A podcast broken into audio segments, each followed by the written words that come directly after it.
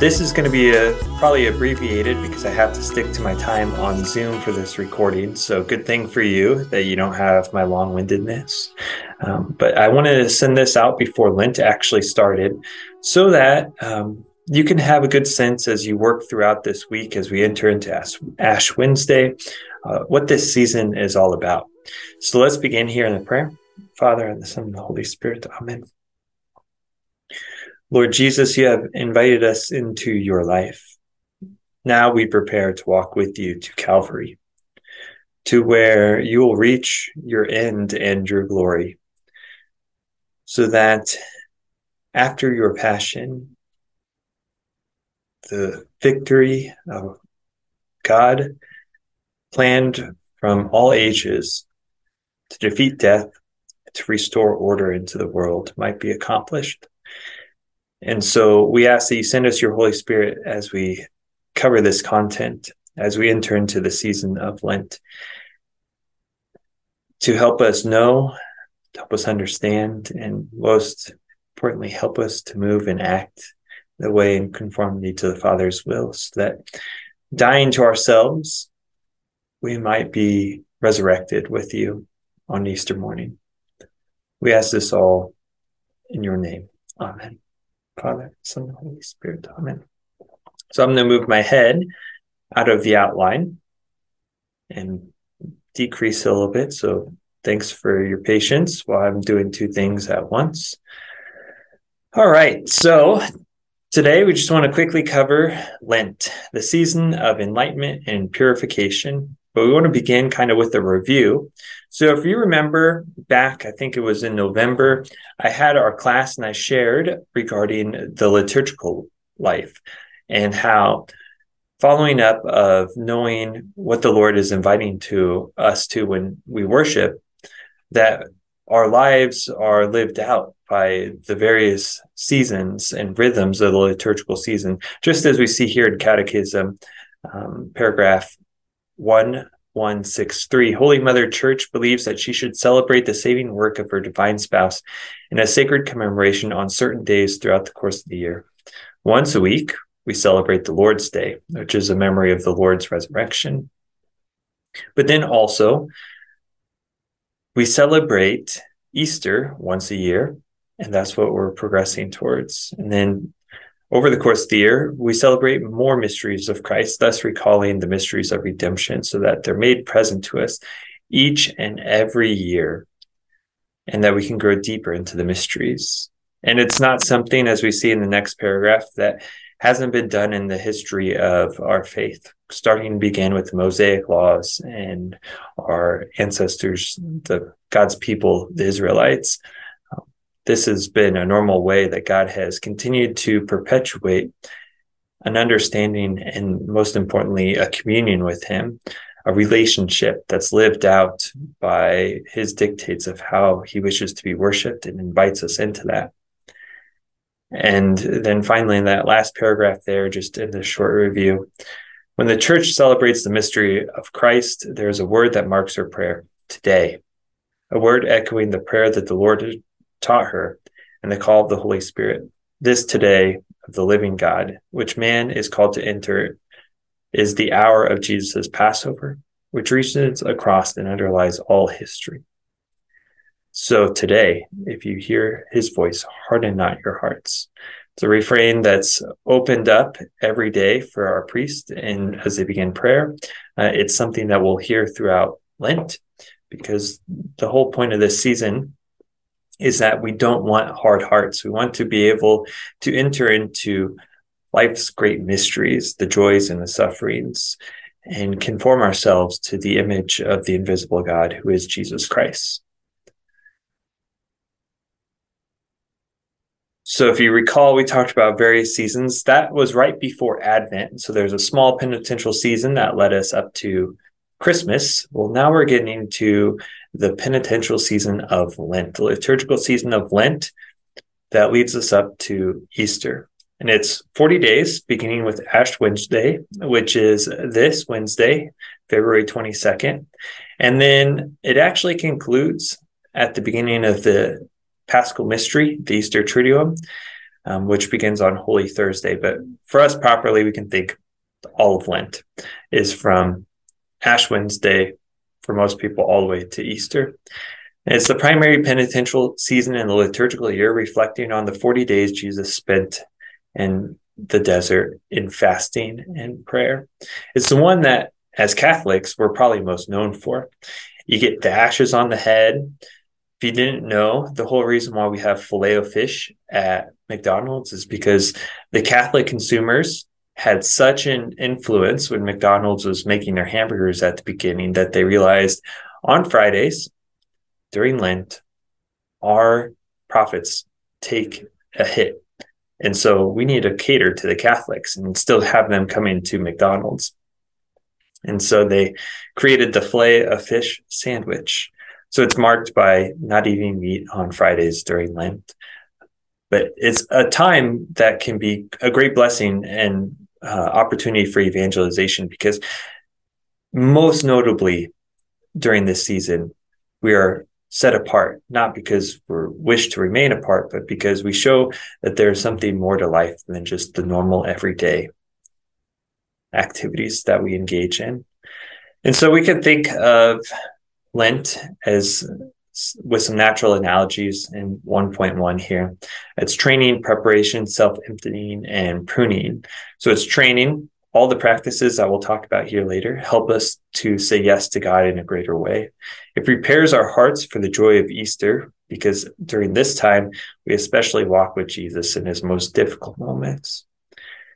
Just as he empties himself out on the cross and embraces the world with open arms, we too do practices of self emptying to share in that life. And then it's an opportunity for us to look towards the sin in our lives and see where we need to be pruned in order to be um, greater disciples of the Lord Jesus. So, Lent isn't directly spoken of in the Bible, but we have figures of it all throughout sacred scripture. One of the first is Noah and the ark. It's a prefigurement of baptism, which we'll get to later, how Lent deepens our baptismal call as Christians. Uh, but then, how many days was Noah in the ark? Well, 40. How many days is Lent? Well, 40. And then further, we see the events in the Exodus, Moses on Mount Sinai in the desert. So Moses is on the mountain for how many days? 40 days. When the Israelites lose heart, and are unwilling to enter into the promised land as planned, then how long do they have to spend wandering in the desert? 40 years. And so God is continuing to use this number as a sign of a generation, but then also a time of preparation, a full time in order to prepare oneself for the great joys that He has prepared for us. And then, so we see the numbers 40 there. But then some of the specific practices of Lent come from some of these other places and sacred scripture. So Jonah and the people of Nineveh, remember Jonah, he's swallowed by the whale with a big fish. Uh, and he is swallowed because he's running away from the mission that God has given him. And so he gets thrown over into the sea, gets swallowed by the fish, uh, because his mission is to go and preach to the Ninevites, who were particularly strong and dangerous people at that time, as well as sinful. But the Lord had a plan for them, and so he sends Noah. And so then Noah begins his journey, as we see here in Jonah 3, verse 4. And when he had gone only a single day's walk, announcing 40 days, and Nineveh shall be overthrown, the people of Nineveh believed God. They proclaimed a fast, and all of them, great and small, put on sackcloth. When the news reached the king of Nineveh, he rose from his throne, laid aside his robe, and covered himself with sackcloth and sat in ashes. So we see first here, or the first highlight that I want to draw is this sitting in ashes. It's a connection to the practice of Ash Wednesday and anointing, anointing, marking ourselves is probably a better way. We don't get anointed with ashes, but marked with ashes. Uh, and this pulls us back to Genesis 2, where we see remember that or when god forms man out of the dust and then after the fall he says, You will return to dust. He makes reference that we are dust, and we see elsewhere in the Psalms without God's living spirit in us and his great words and commandments, um, we return to nothing. And so, uh, as a sign of humility here, the king of Nineveh puts on sackcloth and sits in ashes to remember him that he is humbled before God and he must look towards him for his life sustaining gifts and guidance.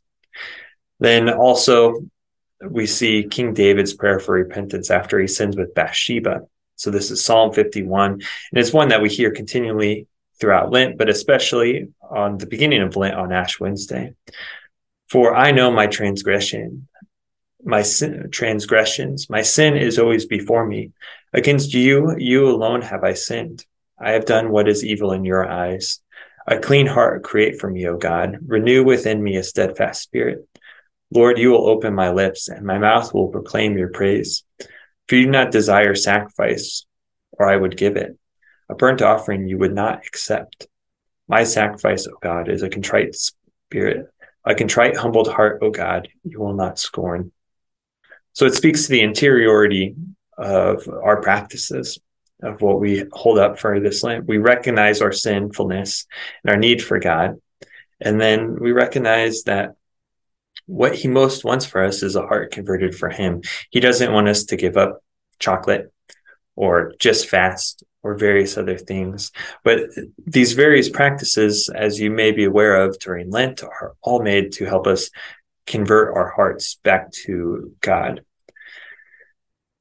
And then Joel's call to return to the Lord here in the book of the prophet Joel is another opening reading from the season of Lent on Ash Wednesday.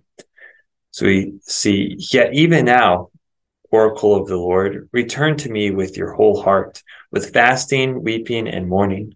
Rend your hearts, not your garments, and return to the Lord your God, for he is gracious and merciful, slow to anger, abounding in steadfast love, and relenting in punishment. Blow the horn, proclaim a fast, call an assembly.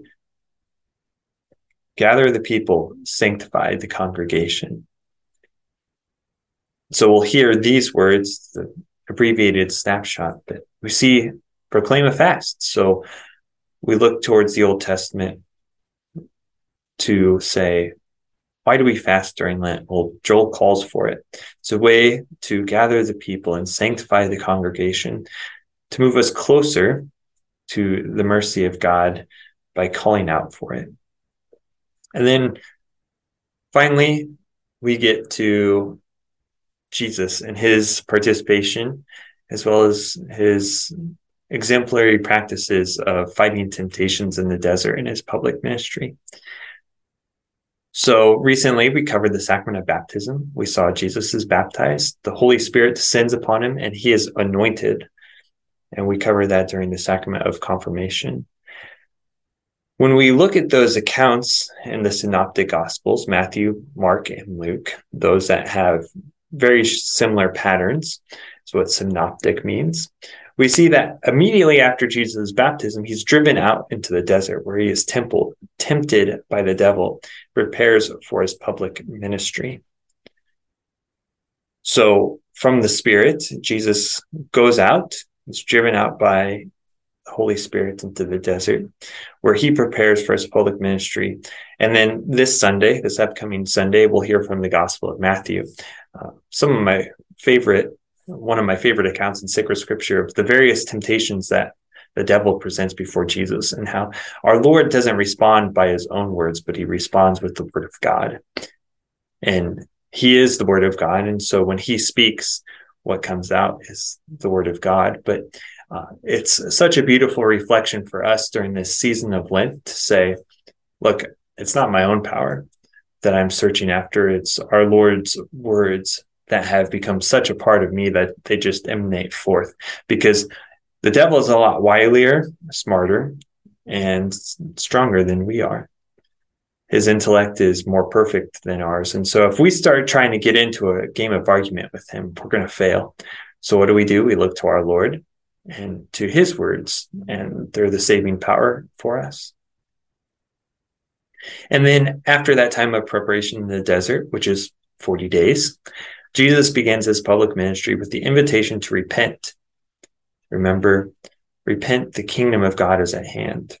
Or the kingdom of the kingdom of God or heaven is at hand. The time is fulfilled.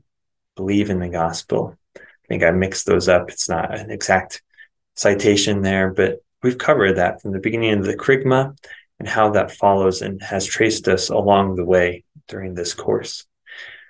Organize our lives around Him.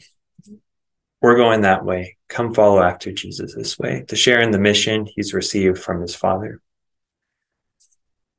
So we see the figures of Lent in the Bible, and from that, we actually then move into the history of the church, the development of this specific season. And it was originally called in 1.3 letter A here, the season of enlightenment and purification.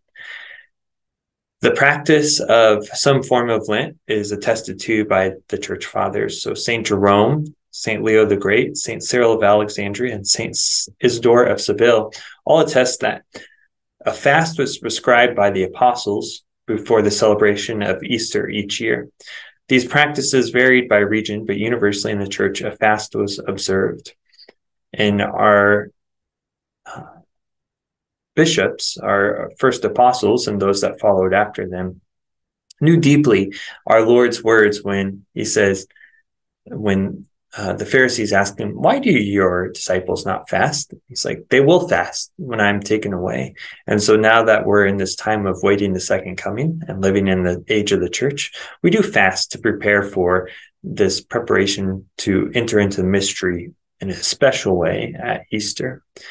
So from the beginning, there was a practice of fasting. And then the roots of Lent go back to the early church when those who wished to become Christians underwent a period of preparation before their baptism. At first, Lent was practiced by those entering the church. And this period of preparation was called the season of enlightenment and purification. It was that final push. So the last studies for enlightenment, last studies for understanding, and then the last studies of really shoring up the Christian life before one entered into it during baptism. Back then, we see in Roman numeral 3, the church grew exponentially. So at first, there were a few Christians, but then there were many. So there was the season of enlightenment and purification, but once the true church grew and there were more and more people and less and less catechumens, then many people still look towards and were edified and inspired by those who were becoming Christian. And so the whole church saw what was once at first this preparation for those that were pagan and coming into the faith of saying, you know what? There's such good beauty here that we need to practice a renewing of one's baptism through a period of penitence and recommitment to Christian living during the time of final preparations for those entering the church at Easter. So Lent's becoming a little bit more formalized, but it still comes from your experience of preparing to enter into the church. So at first it was for those pagans and those unbaptized, which were many at the beginning, but as the church grew, that number shrinked. So we still wanted to hold the practice together. And that's what we do today in a in a sense, everyone who's participating with Lent is participating with your final preparations during the season of Lent.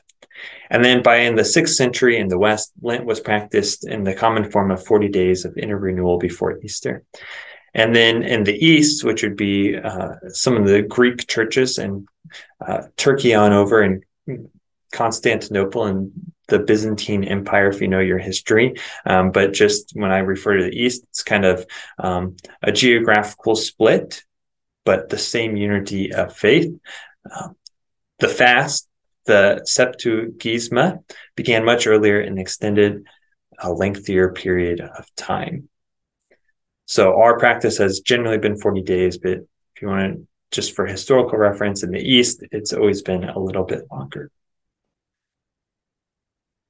And at the heart of this, letter B here, is repent and believe in the gospel. So our own bishops here in the United States state Today, Lent is a time when all the baptized are called to renew their baptismal commitment. The key to fruitful observance of these practices is to recognize their link to baptismal renewal. We are called not just to abstain from sin during Lent, but to true conversion of our hearts and minds as followers of Christ. Recall those waters in which we were baptized in Christ's death, died to sin and evil, and began new life in Christ. So, just as Chad pointed out, every time we dip our hand into the holy water font and mark ourselves. It's not just a simple practice. We're remembering ourselves of our baptism, our high calling, and the great gift that God has given us. And then we hold up because as human beings, we often know that we can't do all things at once with full effort. Sometimes we just have to go through the normal motions, but then we can do with strong commitment this period of time that allows us to make great growth. And that's the season of Lent. So every time, every day, we're supposed to call, remember our baptism and our confirmation. But we know that as human beings, sometimes we need a time of special dedication. That's the season of Lent.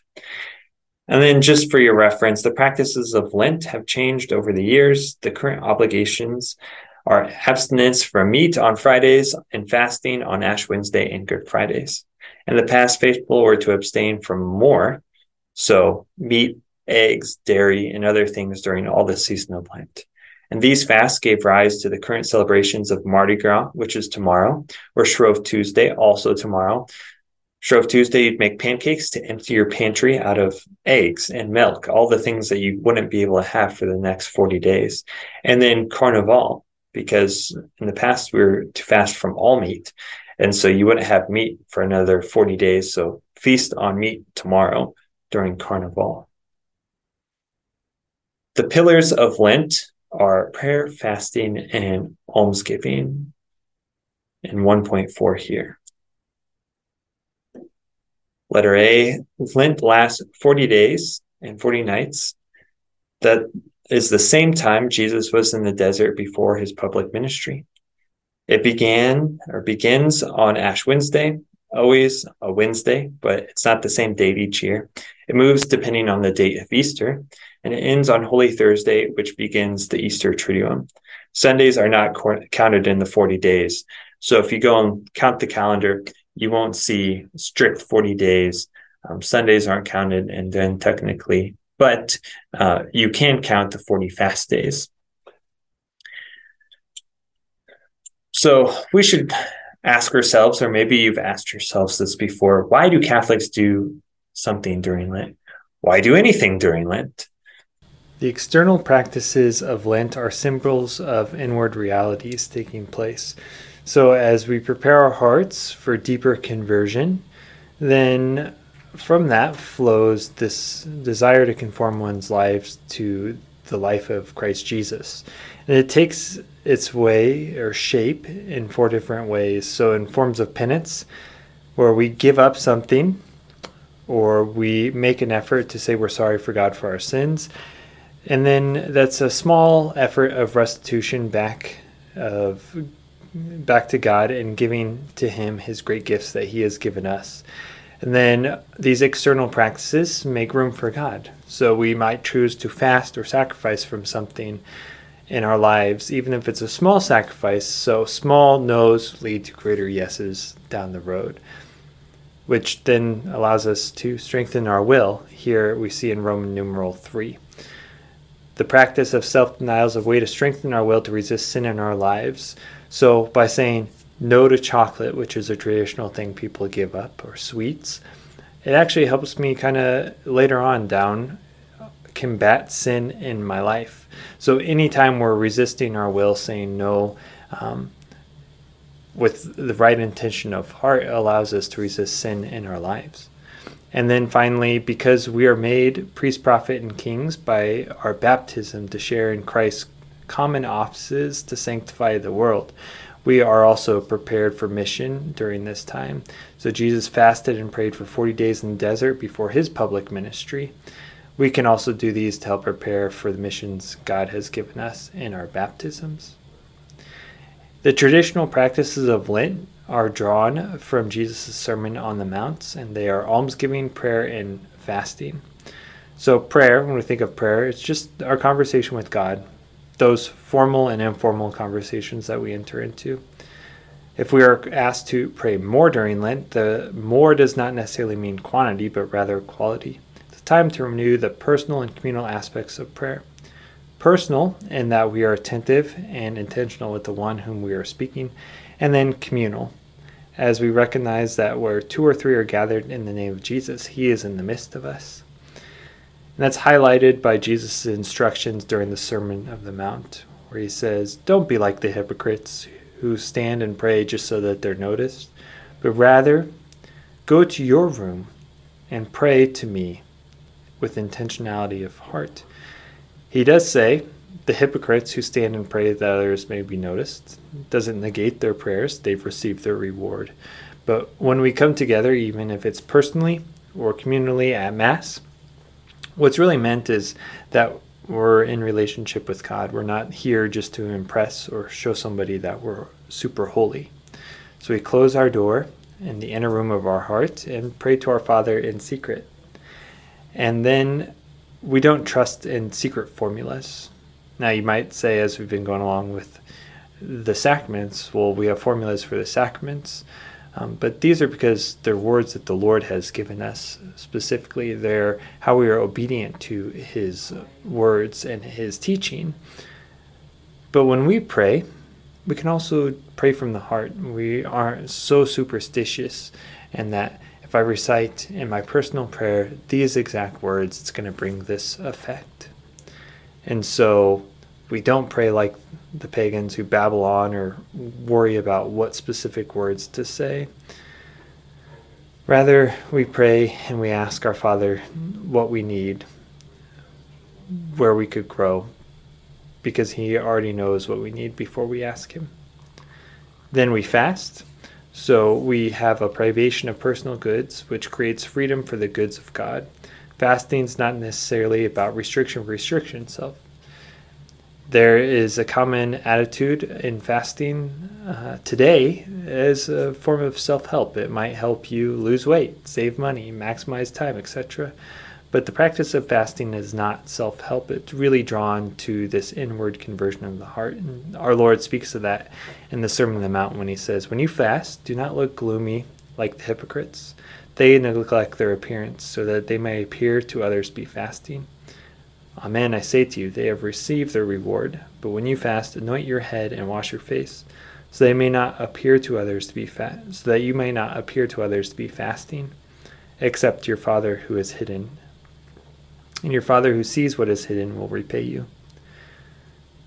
So again, we say small no's, so that we can say greater yeses to God. That's the heart of fasting.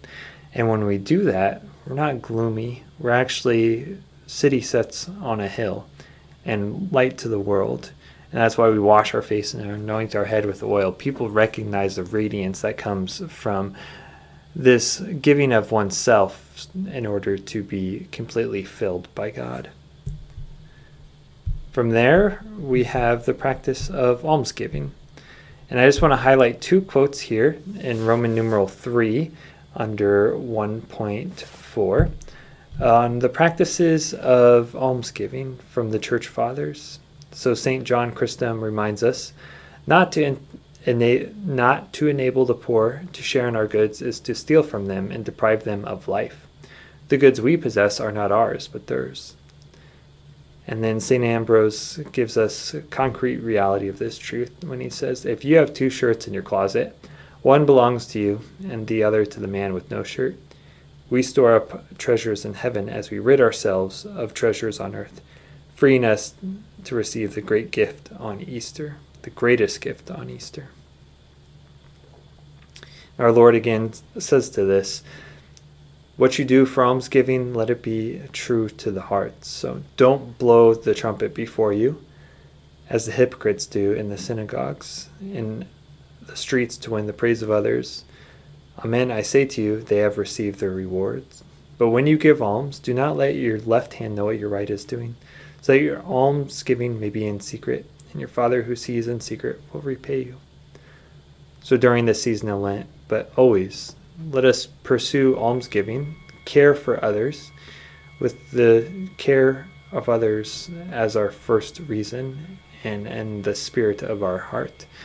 Not just to make myself feel good because I've helped someone out, but to truly look out for their good, as well as also to not impress others by our great charity.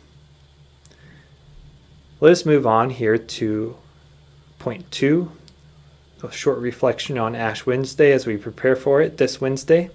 So, in 2.1, who can receive ashes? Anyone. It's going to be the, the most diverse procession that you're ever going to see on the course of the normal year.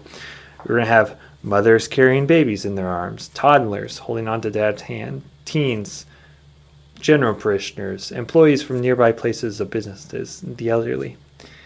We all come together to mark together the beginning of Lent, and anyone, including kids and non Catholics, can receive ashes as a sign of repentance. And the ashes, what are they? 2.2. The act of receiving ashes is not a sacrament. Ashes are what we call sacramentals. Sacramentals are dynamic signs that help us prepare for receiving the sacraments. They help us receive the graces of the sacraments. They help make holy various occasions in our lives. Letter B here, so you know the ashes are traditionally made up by burning last year's Palm Sunday palms. Some places they are locally burned and produced, but often they are provided by a church supply store. So these ashes are symbols for us. They help us participate with the actual graces God wants to give us so that we can grow closer to Him in the sacraments. So they're not sacraments giving sanctifying graces, but they are ways that we are moved to repentance as we are marked with ashes on our forehead. And that brings us to letter or point 2.3 the imposition of ashes. Ashes are blessed and distributed on Ash Wednesday, often during Mass or prayer service. For us here at St. Peter, it will occur after the Mass has concluded. People walk up using the same pro- procession as communion. The person distributing the ashes marks on the recipient forehead and says either, Remember that you are dust, and to dust you shall return, or repent and believe in the gospel, or something similar of those words. In the United States, letter B here, we see that it's customary to mark on a person's forehead, but in other parts of the world, including in Italy, ashes are actually sprinkled on someone's head. And then in letter C here, the significance of the ashes. We are entering into the time of Lent, preparing for Easter with prayer, fasting, and almsgiving. We're embracing Jesus' journey along the way with our own lives. The ashes help us connect the spiritual aspect of Christ's cross and resurrection with our everyday lives. In addition to the liturgical significance of receiving ashes, we are also called to remember that our repentance is a call to proper relationship between our God and each other. Saying a prayer of repentance and remembering your sins is an appropriate way to receive the ashes. So when you go up to receive, call to mind that you have a need for God and that you want to restore a relationship with Him. Don't go in there errant minded. The ashes on our foreheads are visible signs that we are followers of Jesus. They also, in a way, tell ourselves and those around us that we are beginning the holy season of Lent, 40 days leading up to Easter. Leaving them on helps you remember this throughout the day. And but know that there, are no rules requiring how long you must leave the ashes on your forehead or when you can wash them off. Point 2.4 here is Ash Wednesday a holy day of obligation? Despite it being one of the most ho- attended holy days of the year by Catholic around the world, it is not an official holy day of obligation. So I call it a holy day because there is something set apart about it and something that is special. But it's not a holy day of obligation where the faithful are called to attend Mass during that day. One of the reasons why I think that it is one of the most well attended masses because we do in our persons recognize this need for God and our sorrow for sin. We know that by looking out in the state of the world, things aren't as they should be, and we need to do something about that. The ultimate answer is found in God. But people come, even if they haven't been practicing the faith, because of this recognition and this prompting of the Holy Spirit and the actual graces God is affording to them. So we've reached the point of the beginning of Lent. So, how do we have a great Lent? Let's investigate that in point three here. So, letter A do what is required during Lent, called for by the Code of Canon Law, which means abstain from meat on Ash Wednesday and every Friday during Lent for all Catholics 14 and up. And then fast, that means one full meal and two small eel, meals that don't equal to the full meal, and no snacks throughout the day for all Catholics ages 18 to 59 on Ash Wednesday and Good Friday. Now, if you're getting into the calculus of how many, what is a small meal, what's a full meal, um, you might not ask me. I'm not going to be the best help because it's something that happens in our family. Oh, there's this count, there's this count. Uh, investigate with the interiority of your heart. Okay, where's the spirit? Am I truly giving of myself by these smaller meals? Am I doing it in such a way that I'm not being totally deprived, but that I'm making space and denying myself so that I can grow in deeper conversion of heart? That's my best recommendation and practices for you. Letter B here has do what is meaningful and not what is expedient. That's taken from Jordan Peterson's 12 Rules to Live By, but I think it's a good marker for how we should approach Lent. Lent should change us, it prepares us for a deeper relationship of following Jesus for the rest of our lives. Knowing that, we should have two goals fast or give up something good for Lent that we can give thanks to God for it when we pick it back up at Easter to celebrate the resurrection, or also to be gone from it for the rest of our lives. So I used to have a huge addiction to Mountain Dew. When I was in eighth grade, I gave up Mountain Dew for Lent, and I haven't drinking a Mountain Dew since. I said, I do not need this in my life, but there's been some things that I've picked up uh, or that I've put away and then picked back up at Easter. So podcasting is one of them last year I gave up podcasts, which ultimately led to a greater um, spirit of silence in my life and avail- availability to hear God's voice. And uh, I picked it back up on Easter. At first, I was a good consumer, but then I kind of just let my normal tendencies and have something always playing in my ear. So I think that's what I'm going to do this year again is give up podcasts during Lent so that I can have a greater attentiveness to God's voice in my life. And who knows, this time I might be ready to be done with them for the rest of my life. But then, so we give something up and then let's pick something up. So we act more like Jesus by doing something each day to be more like him. So that's Roman numeral 2 under point B here. So that might be something more for prayer or more almsgiving or just beginning to pray or have almsgiving. Let's move to letter C here as we go through the ideas for practices. These should be smart. Our Lenten sacrifices should be quote unquote smart, as in SMART goals. They should be challenging but not impossible. So, what is a SMART goal? It's something that's specific. So, instead of just saying pray more, our goal should be to say a daily examination of conscience at the end of the day. We're specific in what we want to do, not just this ambiguous more. It's measurable. We're able to track it. Did I do it? Did I not do it? How long did I do it? Is it attainable? So you might have a great idea to pray 10 rosaries, but this probably isn't realistic for any one of us. Praying a rosary a day, though, is likely. So is it attainable? And then is it realistic? Can you see it playing out in your life. So, giving up your phone might not be the best option if your family needs to get a hold of you, but maybe deleting the social media apps that suck your time during Lent is realistic. And is it time specific? So already we're here time specific with the 40 days. But then also putting on it, I'm going to pray for 10 minutes or I'm going to pray three times a day. You can see that it's tied for a marker of time that you're used to hold yourself accountable. Finally, in Roman numeral 3 here, 2, 3, and 4, let's just see some ideas of what you could do. For fasting, you could give up some of the usual suspects soda or junk food or something more challenging, possibly, giving up TV. For me, I remember when we were in fourth grade and we gave up TV as a family on Fridays. During fourth grade, you don't necessarily have a large social life, and so Friday nights consisted of going to Stations of the Cross and then maybe out for fish or coming home for fish and then silence because I could not watch TV.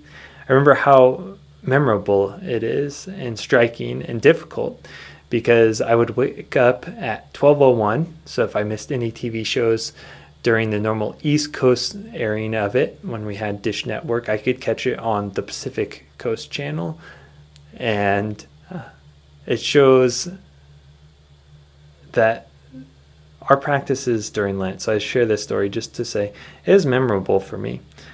The aspect of fasting, giving something up, can be something that you'll carry for the rest of your life. So give up something that possibly is not just easy, but challenging, not what is expedient, but meaningful. So that actually could lead us to some other ideas. What do we give up? Well, give up listening to music or podcasts or TV something that allows you to spend more time in quiet, Hmm, more time in prayer, or more time with your family. And then you could give up something also for the sake of God's creation. So taking cold showers, using less, using electricity less.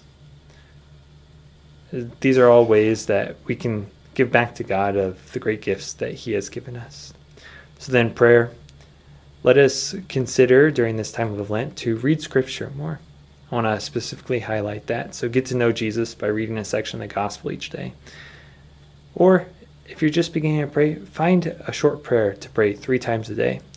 Or go to the Stations of the Cross, beginning with Mass at 5:30 p.m. here at St. Peter, and then those that the stations that follow. For almsgiving, practice being present. So you could give yourselves to other people by using your phone or electronic devices less and spending more time with your family. Give of your talents, so take on a new responsibility at home or a chore or even here at the parish. And then lend generously, minister in a new way to the poor. So actually stop the car when driving by someone who is in need or having something prepared for them in advance. So going to the grocery store and getting some gift cards $5, $10 so that if you're like me and you don't carry any cash, when you encounter someone, you're able to give them something that's already prepared beforehand. So that concludes our brief overview of Lent. I just want to send out a few reminders here. This Thursday, I will be giving you a packet of any materials that we still need from you as we enter into these final preparations. For many of you, this is going to be the sponsor form, but maybe we're still needing um, some verification of baptism or your information form. Um, and as well as in this packet, there's a marked um, letter of intent. Do you intend to enter into the church? This Lent. I know some of you are still discerning, but we are coming to a time where we need to get our final preparations together. And then, as well, this also has do you intend to participate in our Easter Vigil here at St. Peter, and how many people might attend from your family for our planning purposes? And then, uh, last thing, Coming up this Sunday is the rite of election and the call to continuing conversion at 3 p.m. at the cathedral. Bring your sponsor, and I hope to see you there. Let's close here in a prayer. Father, and Son, and the Holy Spirit. Amen. Come, Holy Spirit, help us enter into this season of Lent with pure hearts, contrite hearts, and sorrowful hearts. Help us be strengthened by the grace you wish to give us to draw deeper uh, into the life and mystery of Jesus Christ, so that being associated with his death, we might be associated with his resurrection. And we ask this, giving glory to God as we pray. Glory be to the Father, to the Son, and to the Holy Spirit, as it was in the beginning, is now, and ever shall be, world without end. Amen. Father, and the Son, and the Holy Spirit. Amen. Death, we might be associated with his resurrection. And we ask this, giving glory to God as we pray. Glory be to the Father, to the Son, and to the Holy Spirit, as it was in the beginning, is now, and ever shall be, world without end. Amen. Father, and the Son, and the Holy Spirit. Amen. Thank you for listening to this great content from St. Peter Catholic Church. For more content, for other talks, for more information, please visit St. Peter Catholic Church, Lincoln, Nebraska, on Apple iTunes or on Podbean, and at our parish website, stpeterlincoln.com. God bless you.